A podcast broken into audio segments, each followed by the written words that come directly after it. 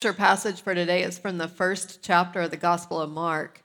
And Alexander John Shaia says that these verses in the Gospel of Mark are so clear and concise that they may just have been a litany in the early church, so that they were prayed or spoken aloud, either together or responsively. So I'm going to ask you to read them with me. We're going to start with verse 4 of chapter 1 of Mark's Gospel. Let's read them together. John the Baptizer appeared in the wilderness, proclaiming a baptism of repentance for the forgiveness of sins. And people from the whole Judean countryside and all the people of Jerusalem were going out to him and were baptized by him in the river Jordan, confessing their sins. Now, John was clothed with camel's hair, with a leather belt around his waist, and he ate locusts and wild honey. He proclaimed, The one who is more powerful than I is coming after me. I am not worthy to stoop down and untie the thong of his sandals. I have baptized you with water, but he will baptize you with the Holy Spirit. In those days, Jesus came from Nazareth of Galilee and was baptized by John in the Jordan. And just as he was coming up out of the water, he saw the heavens torn apart and the Spirit descending like a dove on him.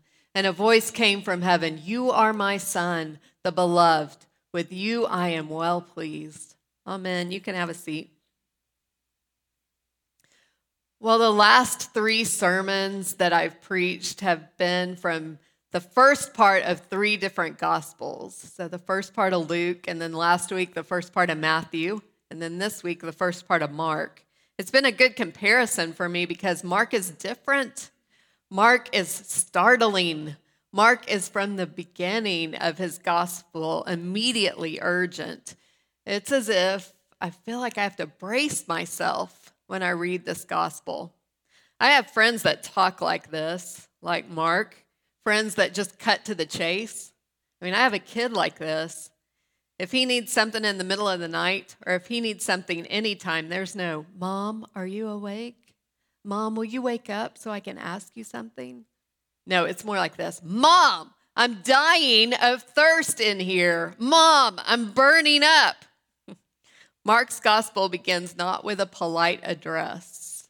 It doesn't begin with a sweet story of Jesus' birth or a description of the family. It begins with a short statement of the theme.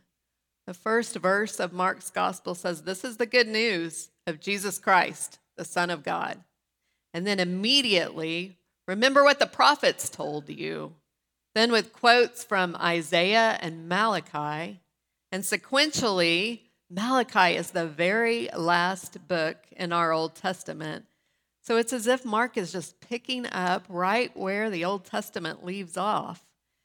And these quotes from the prophets, from Isaiah and Malachi, describe the day of the Lord the day of the Lord is an expected time of judgment when God will finally set things straight. So if your seatbelt isn't fastened by now, the next image will surely jolt you. It's the image of John the Baptist. And John the Baptist looks and acts like the prophet Elijah. And the scriptures say that he is calling people to get into the water to change their spiritual direction. He calls them to a baptism of repentance.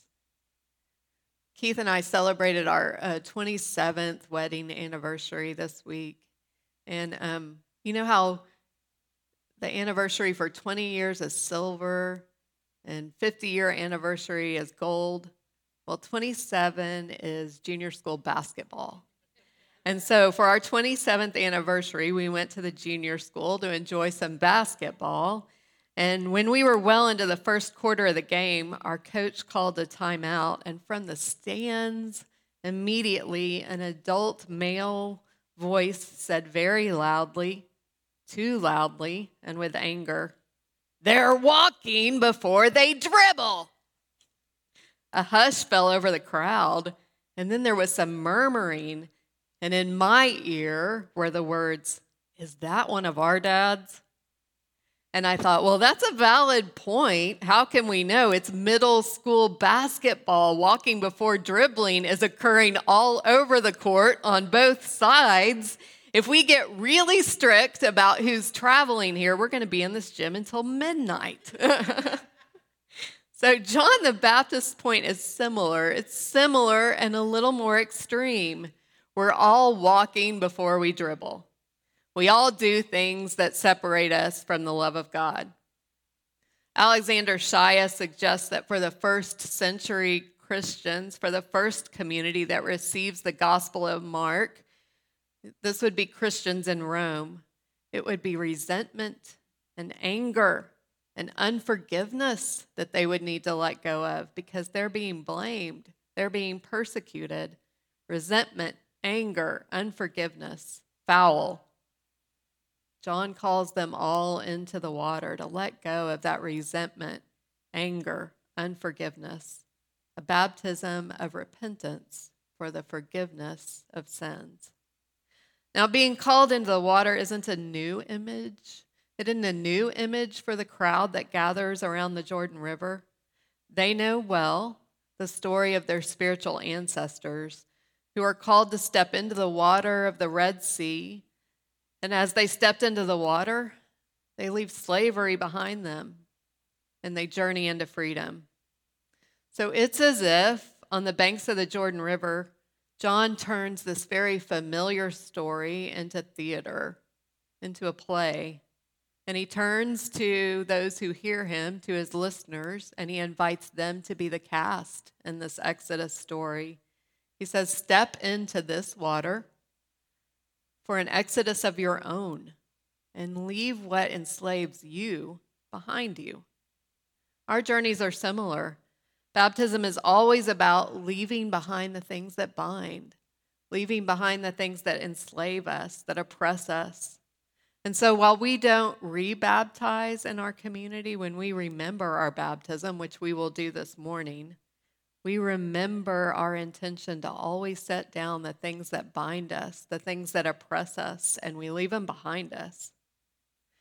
Well, the biblical story of John calling people into the water isn't over yet. Someone in Mark's gospel, I can't imagine who, gives John the Baptist a microphone.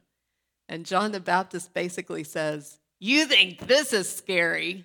If you think this is scary, well, just wait. One who is more powerful than I am is coming after me. So great is the distance between us that it's more than the distance between a master and a slave. The scripture says that John the Baptist says, I'm unworthy to untie their sandal. So that's a huge, unimaginable social distance, a distance that's greater than the distance between a master and a slave. Who is it then that is coming after this prophet who has an uncanny resemblance to the to the to Elijah, to the prophet Elijah? Really, it's not much of a riddle. There's just one answer. It has to be the Lord. It has to be the Messiah. And Messiah literally means anointed one. It means anointed one. In Greek, the word Messiah is Christos or Christ. So when we say Jesus the Christ, we're saying Jesus the anointed one. In theory, the expected Messiah for those in the first century would be a prophet, a priest, or a king, because that's how you would get someone who was anointed. A prophet would be anointed, a priest anointed, a king anointed. And the common expectation was that the Messiah would conquer their military enemies and set things right in the temple, cleanse the temple, and rebuild it. So, simply speaking, this is, in the first chapter of Mark's gospel, a story of the Messiah's anointing. The heavens are torn apart, the Spirit descends like a dove, and a voice from heaven says, You are my Son, beloved. With you I am well pleased. This is anointing, and that's big, no doubt the anointing of the Messiah. But the real shock and awe, the true shock and awe, occurs in a line that I think I often dismiss when I read this first chapter. It's a bridge between the two scenes of Jesus' anointing and John baptizing the crowds. It's in verse 9 that we read. And verse 9 says, In those days, Jesus came from Nazareth of Galilee and was baptized by John in the Jordan. Are you telling me that the anointed one of God gets in the water? The anointed one of God gets in the water with all those other travelers who run before they dribble and is baptized by John? That just doesn't seem right. Barbara Brown Taylor says that this scene of Jesus' baptism at the hands of John has been a continual embarrassment for the church and one of the ways that we can tell that is that it appears in all four of the Gospels, but it shows up differently in all four of the Gospels. Matthew adds that John the Baptist tries to talk Jesus out of being baptized. Luke won't even use the word baptism to describe what happens to Jesus. And the Gospel of John says that John the Baptist also witnessed the Spirit descend upon Jesus. So, you know, when you get a disproportionate amount of explanation around an event, it probably happened. The event probably happened. And I suppose, like the gospel writers, I'm not exactly sure why it happened. Maybe Jesus knew that a significant part of his role as Messiah would be to demonstrate, to show people how to live and to live well, how to love God and how to love your neighbor. And so he showed them also how to be baptized. I saw a video this week of a father who was trying to teach his child, his toddler, how to make a snow angel in the in the snow on the ground. And so as they were standing up, he first showed her, we're going to lay down in the sand and we're going to do this. And that's going to make a snow angel. And then he picked her up and he laid her on on her back and he said, okay, arms up and down, arms up and down. And she went like this. and he said, no, arms up and down. He's still standing up, arms up and down, up and down like this. And she still went like this, arms up and down, up and down. He was going to have to get in the snow, lay down on his back, and show her how to make that snow angel for her to be able to do it. Maybe this baptism of the Messiah by John the Baptist is simply about demonstration. Maybe it's simply about Jesus showing the crowds how to walk into being loved.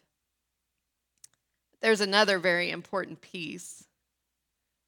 And I think the very important piece is that this is about identity, your identity and my identity. And we might not be real clear about who we are unless Jesus had been baptized by John. N.T. Wright, who is a theologian, points out in his commentary on this story that the primary role of the Messiah is to represent his people. Not represent his people like a good attorney before an angry judge, but representing his people in that what's true of him is true of us. Whatever is true of Jesus is true of you and me. That's why we call him Messiah. You and I are called to be baptized to find freedom. Jesus is baptized. When Jesus is baptized, the voice from heaven says, You are my child, beloved. With you I am well pleased. That's my Messiah. He represents me. What's true of him is also true of me. Do you believe it? I'm beginning to. One of my father in law's very favorite stories to tell, and my children's favorite stories to hear, is how he used to wake up his sons when they were teenagers, my husband and his brother, for school they were hard to get out of bed in the mornings. So he would take a kitchen cup to the bathroom sink that was close to their rooms. He'd fill it with water, and then he'd walk into their bedrooms and he'd pour a stream of water on their heads. okay, it was a different time. Back before children were in charge of the house. but the best part of this story is that he says that he didn't have to do it too many times.